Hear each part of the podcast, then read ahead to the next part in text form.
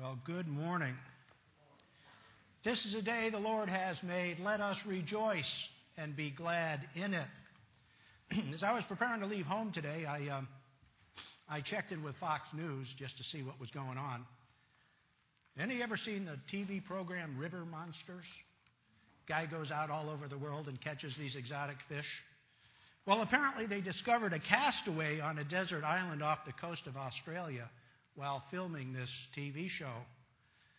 And uh, they said they found this man who was on this island. Uh, he'd said his last prayer. He was preparing to die and meet his maker. They were uh, driving along in their, in their boats filming their TV show, and they discovered a guy with no clothes running out of a cave waving his hands. He'd been stranded for 60 hours, about three days. They said his body wasn't ready for all that he had, in, he had uh, endured and his condition was quite serious, but, uh, but he did recover. Well, this morning we're going to talk about another man running naked from the caves. We're going to talk about a madman, a miracle, and a missionary. And our text today is found in the Gospel according to Mark chapter 4. Mark chapter 4. We'll begin in verse 35. This story is told in three of the four Gospels Matthew and Luke begin in chapter 8 of the gospel that bears their witness. And here in Mark 4:35, we uh, will begin uh, with our text this morning. Well, each of these gospel accounts adds a little bit more to the story we're going to share today. And today we share what God, in His infinite wisdom, has chosen to disclose in the truth, in the life and teachings of His Son, Jesus Christ. And He does that through His written word through the Bible that you have in your hands today. It's in this way we here at Beaver Dam, although we're separated from this actual event in history, we here at Beaver Dam can come and cross the many miles, the 2,000 years of history, and come to the feet of the Lord and Savior Jesus Christ and learn from him just as the apostles did when God walked the earth as a man.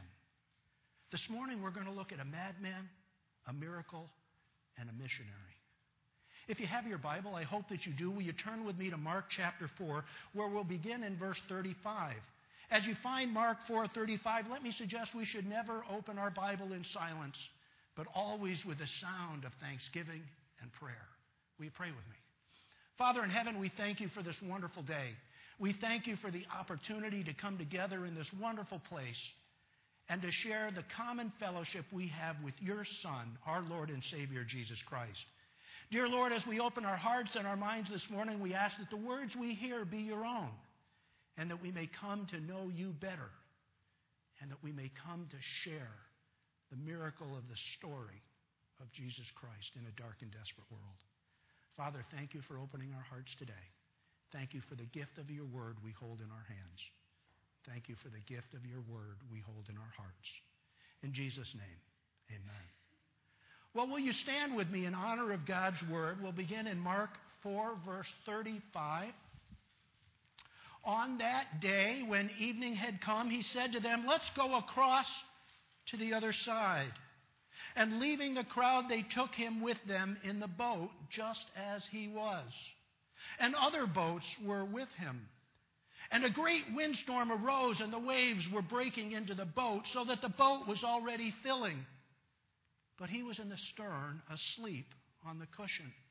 And they woke him and they said to him, Teacher, do you not care that we are perishing? And he awoke and rebuked the wind and said to the sea, Peace, be still. And the wind ceased. And there was a great calm. And he said to them, Why are you so afraid? Have you still no faith? And they were filled with great fear and said to one another, Who then is this that even the wind and the sea obey him? This is God's inerrant word. Please be seated. Well, every good story that we share begins by setting the scene, doesn't it? It was a day just like any other day. Fairy tales begin with once upon a time novels, at least the great ones, begin with it was the best of times, it was the worst of times. But historical gospel narratives begin by placing the story in a specific time. Mark places this story on that day. As we read from here, we're told this event took place on a specific day, at a specific time, and at a specific place. The Bible tells us that on that day, Jesus and his disciples began by walking through a field and picking ears of grain for breakfast. Later on, on that day, he would heal a man with a withered hand, and then he would heal another with a demon who was also blind and mute. And ordinarily, these were innocent ventures, but on that day was the Sabbath. And on that day, the Pharisees were watching him and hoped that they might catch him breaking their Sabbath rules. You see, in their eyes, walking on the Sabbath was prohibited, as was gleaning or harvesting or healing. Jesus, they claimed, had violated the Sabbath. But Jesus knew more about the Sabbath. Indeed, he knew more about the law than all of the Pharisees combined. Jesus confronted the Jews with the law by teaching them from the Scriptures. But their hearts were hardened, and they were plotting ways to kill him. Jesus concluded by telling them the Sabbath was made for man, not man for the Sabbath. So the Son of Man is Lord even of the Sabbath. But the self righteous Pharisees drew their own conclusion. They said, It is only by Beelzebul, the prince of demons, that this man casts out demons. Rather than rejoicing in his miracles, rather than recognizing his redemptive work, the Pharisees said, This man is from hell. And from that day forward, Jesus would speak to them only in parables. When his disciples asked, Why parables all of a sudden? Jesus said, to you it has been given to know the secrets of the kingdom of heaven, but to them it has not been given. The parables were given in judgment to hide the truth from hardened hearts. The parables were meant to confound and confuse the unrighteous. Later that day, Jesus would gather his disciples together and explain the meaning of the parables to them. And when he had finished teaching, when they had finished their discussion, when they had finished the lesson with his disciples, on that day, they joined Jesus in a boat. And Jesus said, Let's cross over to the other side. Well, in today's way of thinking, we would call this a field trip. Classroom studies have ended for the day, and now as the day grew longer, it was time to cross over and renew our studies in the field on the other side of the Sea of Galilee. Well, the Sea of Galilee measures only seven miles wide. It's 13 miles long. But what it lacks in size, it makes up with a sudden propensity for violent storms. And the other side was a place where no one in Jesus' day would ever want or ever choose to go. The other side of the Sea of Galilee was the Decapolis. Ten Greek cities, the land of the Gentiles. No Jew, sane or otherwise, would ever think of going over to the other side. But Jesus, the perfect Jew, indeed the perfect man, directed his disciples to get into the boat and cross over to the other side. Sometimes we're called to serve Him in places and circumstances that are not of our own choosing. You might think that since this was a mission trip, their trip was serene and uneventful. Cabin service was adequate. All slept soundly through their voyage. Arriving at their destination on that day, luggage intact, relaxed, refreshed, and ready to learn from their master. But that's not the story we heard today. Even a casual reading of the story today tells us this was anything but a serene journey. The only one sleeping, at least for a time, was Jesus. While en route to their despised destination, the disciples encountered a violent storm. Fearing imminent destruction and death, they woke Jesus by asking, Don't you care that we're going to die? There's a question for the ages. Asking Jesus if he cared they were going to die. When in fact it was Jesus who would soon give his life as a ransom for many, including all but one in the boat with them that day? Teacher, do you not care that we are perishing? Jesus rises from his sleep, silences the wind, stills the turbulent seas, brings a great calm to what moments before was a threatening storm, and rather than being thankful, rather than recognizing the miracle that took place right before their eyes, they're terrified. And they say, Who then is this? Even the wind and the sea obey him. In the 20 verses that follow, God draws a picture of the Gentile word at enmity with God. And he draws a picture of a Savior who loves them so that he would venture over to the other side. Mark chapter 5, verse 1. They came to the other side of the sea, to the country of the Gerasenes. And when Jesus had stepped out of the boat, immediately there met him out of the tombs a man with an unclean spirit. He lived among the tombs, and no one could bind him anymore, not even with a chain. For he often had been bound with shackles and chains, but he wrenched the chains apart. He broke the shackles in pieces. No one had the strength to subdue him. Night and day among the tombs and on the mountains, he was always crying and cutting himself with stones. And when he saw Jesus from afar, he ran and fell down before him. And crying out in a loud voice, he said, What have you to do with me, Jesus, Son of the Most High God? I adjure you, by God, do not torment me. For he was saying to him, Come out of the man, you unclean spirit. And Jesus asked him, What is your name? He replied, My name is Legion, for we are many. Then they came to the other side, the region of Gerasenes. If you're reading from a text other than the English Standard Version that I'm using today, your Bible might say Gadarenes, Gergesenes, Gerasa, Gergesa, Gadara. You see, the geographic story of this location had been the subject of commentary and conflict for centuries. It seems the region of the Gerasenes was some like the region of Alaska or Texas or metropolitan Beaver Dam. The Bible says they left from Capernaum, and we know where that was on the northwest shore of the Sea of Galilee, and they went to the other side. But here's the problem for some, for many centuries, no village or port could be identified as being the site of this story. The closest known city was Gerasa, some five miles inland.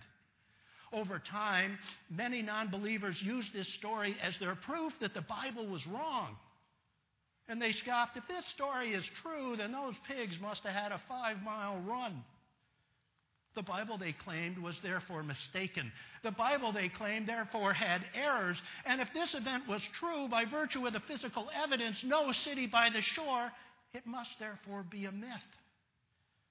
But then, in 1970, a bulldozer cutting a road along the eastern shore of the Sea of Galilee uncovered the ruins of an ancient city right where the Bible said it was. Imagine that. Next time you hear some brilliant scientist telling you that life is a cosmic accident, or the rocks of the earth are too, so, too old to support the biblical claims of creation, remember that God is inerrant and so is His Word. The book on your lap today contains no error. And what we perceive as contradiction is simply another indication of our fallen nature. God does not need to conform His Word to match what we think we see or who we think we are. Throughout the Bible, nations are often depicted as beasts. We read about the beasts of Babylon, the beasts of Medo Persia. These are groups of people who lack any redemptive value or morals. They're self centered, they're destructive organisms that consume more than they produce. They generate more heat than light and they leave their world with nothing more than smoldering cinders to mark their memories, which almost always include mayhem and madness and murder. One, the- one famous theologian has quipped every history book should contain the citation, Father, forgive them, for they know not what they do. Well, the beast in this story is the Gentile nation. And the madman is the picture of the classic Gentile. All mission activity has until now been centered on the Jews. But now, on that day, Jesus crosses over to the other side. This is the first incursion of God into the Gentile world. This is the first missionary expedition. Thirteen Jewish men, 12 disciples, and their teacher, who happens to be the Son of God. Coming ashore, they're encountered by a madman. And in the text that follows, we see a picture of this tortured soul. It's a picture of the world under the dominion of darkness. This man is conquered by the devil. He's possessed. Jesus says, What's your name? And he says, Legion. Legion is a term from the Roman Empire. We are many. A Roman legion was comprised of 5,600 battle ready troops. 5,600 enemy troops. If your nation was occupied or possessed by a Roman legion, your nation was under their dominion. The legion had taken over, and you were no longer able to govern yourself. If your soul is possessed by a legion of demons, you are hopelessly conquered. And that is what Satan had done to this man. That is what Satan has done to the world. But God, aren't those great words? But God has a plan from eternity past. In Genesis 3:15, just 7 verses after Adam and Eve decide to dine without him, God gives a promise of hope in his condemnation of the serpent Satan. God said, I will put enmity between you and the woman and between your offspring and hers, and he will crush your head. This man is possessed by the devil, but through it all there is the echo of God's promise He will crush your head. The Bible sees us as fallen because we've refused to submit to the sovereign Word of God. When we look at the image of the madman, we see the reflection of everyone who lives apart from God. There are only two kinds of people in this world the saved and the mad. Well, this man is conquered, and this man is dead. He lives in the tombs. The Bible teaches us that without Christ, we are dead in our trespasses and sin. Now, the meaning of the Greek word for dead that the Apostle Paul used here in Ephesians 2 is dead.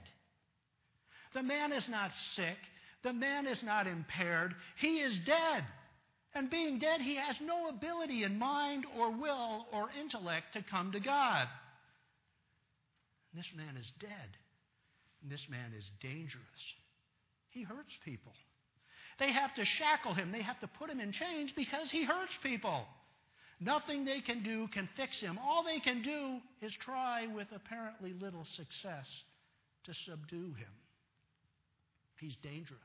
He has no moral agent to keep him from mauling and maiming even those who try to minister to him. Think about this. Man, when left to his own standards, is inherently dangerous. Man is the only creature on earth that will willingly self destruct. He will hurt his children, he will hurt his spouse, he will hurt his neighbor, he will even hurt himself. Oh, this man is dangerous. This man is irremediable. There's no power on earth that can save him. Doctors with their drugs and medicines, psychologists with their potents and symptoms, social workers with their groups and their gatherings. All the programs of the world are powerless to confront the demonic possession of the Prince of Darkness. This is what it means to be irremediable, impossible to cure or be put right. And look, this man is without peace. Night and day, he cries out for deliverance. He's never at rest. The demons within him are a constant aggravation. His mind, soul, body, and spirit are always in a state of agitation. Man was not made for this, man was made for God. Pascal said there is a God shaped vacuum in the heart of every man, and man tries to fill it with created things, but it can only be filled by the Creator. St. Augustine said, Thou hast made us for thyself, and our souls are ever restless until they find peace in thee. Yet man craves sin and sinful acts. In the death grip of sin, we can do nothing but sin. Man is without peace. This man is in pain. He's screaming. He's alone. He's absent from God. He's absent from his fellow man. In his madness, he's absent from himself. He's bleeding. His sores go untreated. And his wounds are more deadly, more serious than physical hurt. They're emotional and spiritual, and they cut to the very marrow of his dead soul. This man is in pain. This man is naked. He has no shame, no social awareness, no self respect, no clothing to protect him from the elements. He seeks shelter naked among the tombs, and in his madness, he's unable to find shelter from the storms within or from the storms without. No one can come around him. He set himself apart by virtue of his mad behavior. Well, the man who's going to crush his head has just landed on the beach. And the madman, although he's possessed by a legion of demons, he does something all the others with Jesus that day did not. The madman recognized Jesus. Mankind cannot stop him. But this guy, the one getting out of the boat, can do something. This guy, the one with the 12 greenish looking seasick disciples, he fixes things. He makes them new. He makes them right. And Satan knows this guy can and will kill him. So the madman, possessed and tormented by a legion of demons, goes about attacking anyone in his path, but now seeing Jesus from a distance, he runs and kneels down before him. He kneels before the power of the universe, who he immediately recognized as the Christ. He kneels before God, his Creator. He kneels before the Son of the Most High God, whom he knows is the only one who can defeat him and save this man from his madness. Knowing the certainty of his defeat, Satan tries to negotiate terms, and he's not quiet about it. And crying with a loud voice, he said, what have you to do with me, Jesus, Son of the Most High God? I adjure you, do not torment me. Who's the greatest theologian in the Bible? Well, theology is the study of God's Word. William Perkins, a Puritan theologian who, for some reason, is one of my favorites, said theology is the science of living blessedly forever the science of living blessedly forever, the study of God in His Word. Well, certainly Jesus in His humanity is the greatest theologian in the Bible, but there is another that has spent a lot of time in His Word the great deceiver, Satan. You see, you have to know the truth in order to deceive others and prevent them from finding it. You have to be a successful liar. You have to know the truth you're steering others away from. Well, Legion recognized Jesus as the Son of the Most High God. Even his disciples and the Pharisees, the most learned people on the planet, had not yet made that discovery. Remember, just a few minutes ago, they were asking, Who then is this? Even the wind and the sea obey him. Yet Legion says, Jesus, Son of the Most High God. And in perfect hypocrisy, the demon who was content in long tempting this poor madman's soul begs Jesus, Don't torment me. Mark 5, verse 10. And he begged him earnestly not to send them out of the country. Now, a great herd of pigs was feeding there on the hillside, and they begged him, sending, Send us into the pigs, let us enter them.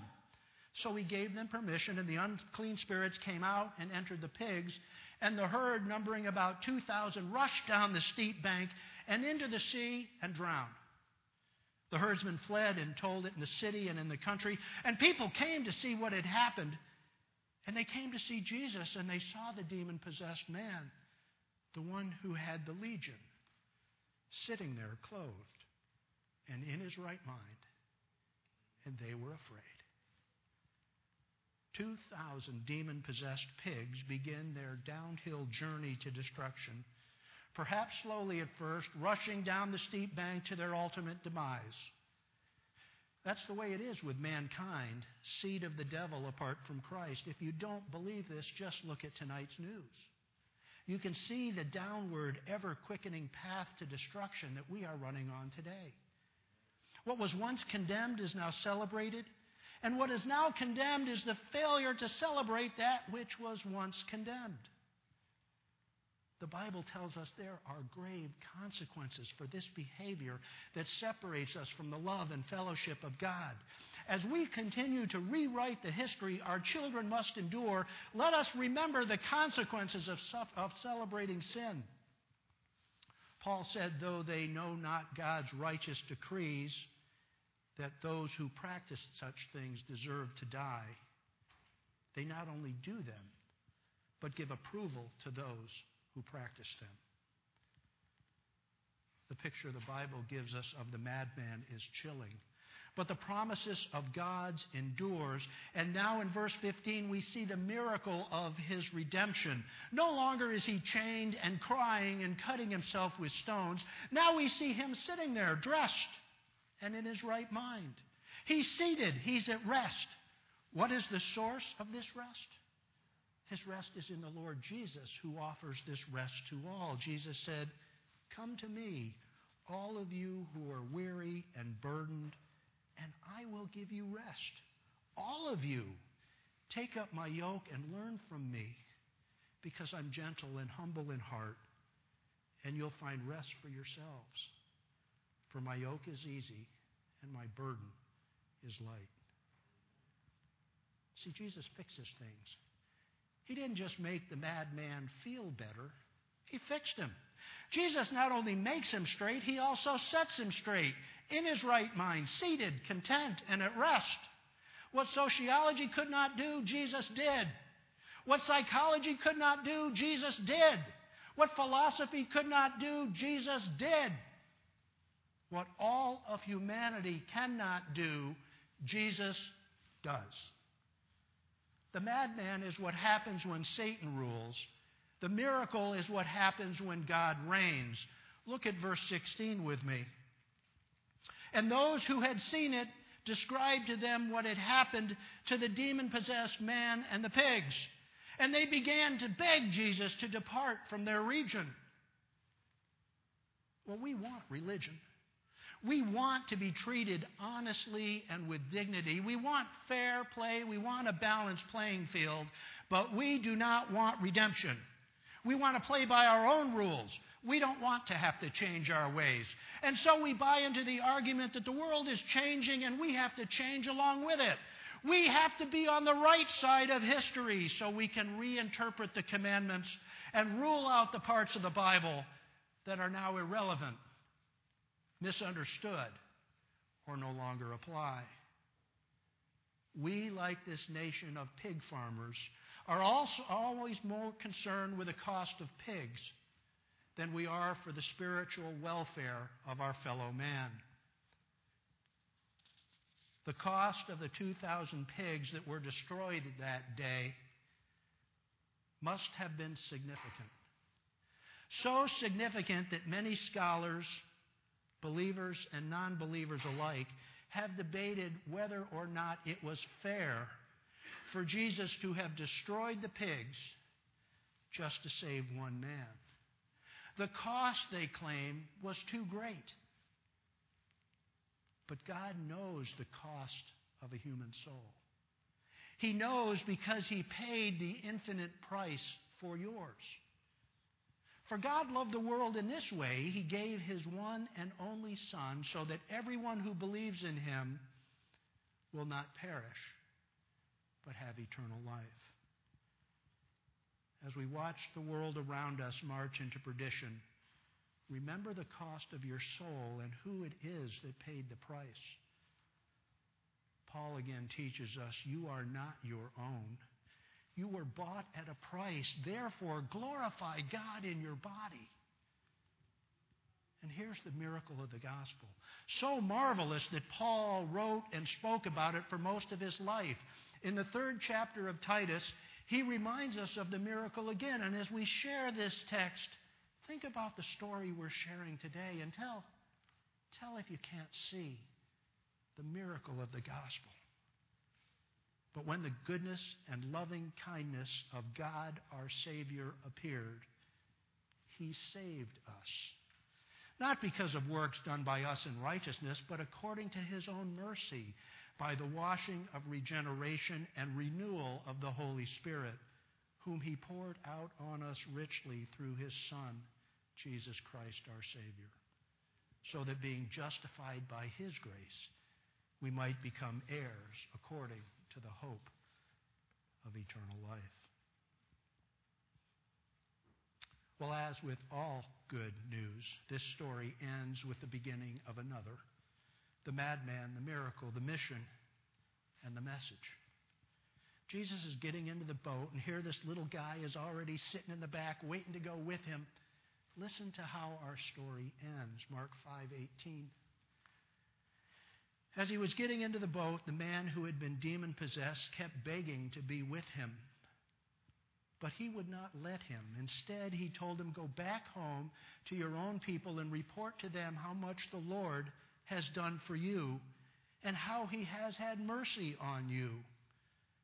So he went out and began to proclaim in the Decapolis just how much Jesus had done for him. And they were all amazed. It's interesting, of the three requests that day, two asking for him to leave and one asking for him to stay. Only the first two, the one from the demons and the pig farmers, were granted. The new believer, the madman made whole, his request was denied. Instead, Jesus said, Go back home to your own people and report to them how much the Lord has done for you. And that's the way it is with men and God. Jesus will never impose himself on anyone who does not want him to be with them. He's not an uninvited guest like Legion was. It's quite common the Son of the Most High God is asked to leave man alone. We see it in our own culture, don't we? We teach it in our public schools, we proclaim it in our public places, and now by the power of government, we the people are begging Jesus to depart from our region. But for those of us who are called by His name, for those of us who surrender our lives to Him, we make ready to go wherever He may send us. Sometimes good things happen to bad people. Sometimes they get what they wish. The demons got their wish when they entered the pigs, and the pig farmers got their wish when they sent him away. But by his grace, he left another behind a saved man, seated, clothed, and in his right mind. We don't even know his name. But we do know he went out and began to proclaim in the Decapolis how much Jesus had done for him. And we know that of everyone who heard him, they were amazed. Sometimes by his grace, the answer to our prayers is no. And sometimes our mission field isn't the back of a boat or in a land far away. Sometimes He calls us to go home, to go out, and to proclaim just how much He has done for you. The madman, made missionary by the miracle of Christ, went out into the mission field as his Lord commanded. And he had a message of what God had done for him. Well, the Bible doesn't tell us how it fared. But it does leave us with a clue. It's not by coincidence that earlier on that day, the first parable Jesus shared with his disciples was the parable of the sower. And here in the text before us this morning, we see a man from the Decapolis who was sent to sow in the mission field of the Decapolis. And in Mark chapter 7, beginning in verse 31, sometime after what happened on that day, Jesus returned to the Decapolis, but this time his reception was different. Something had happened there, something neither the madman nor the twelve with him in the boat that day would ever have imagined.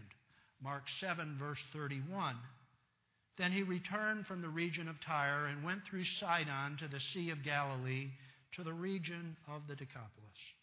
And they brought to him a man who was deaf and had a speech impediment. And they begged him to lay his hand on him. And taking him aside from the crowd privately, he put his fingers into his ears, and after spitting, touched his tongue. And he looked up to heaven, and he sighed, and he said to them, Ephphatha, that is, be opened. And his ears were opened, his tongue was released, and he spoke plainly. And Jesus charged them to tell no one but the more he charged them, the more zealously they proclaimed it, and they were astonished beyond measure, saying, He has done all things well. He even makes the deaf hear and the mute speak. And there you have it the madman, the miracle, the missionary. This is an overall story of God's grace, in which He gives hope in abundance to anyone who believes in Jesus, the Son of the Most High God. None of this would have happened if God had not chosen to send his Son into the world. None of this would have happened if his Son had not chosen to go over to the other side. Jesus has not only told us about the way, but he has come and shown us the way. Now we are called to follow him, to go and proclaim the things that God has done for you. We all know the hymn Amazing Grace, written by a madman who, like the missionary in our story today, was saved by Christ. Like most good hymns, we can sing the first verse or two without having to look at our hymnals or the words on the walls. But way down toward the end, at the part where we get tired of singing and start humming, John Newton shared these words. If you're standing on the other side this morning, and hear God calling you to come and sit with Him, these words are for you. The Lord has promised good to me. My word, His hope secures. He will my shield and portion be as long as life endures.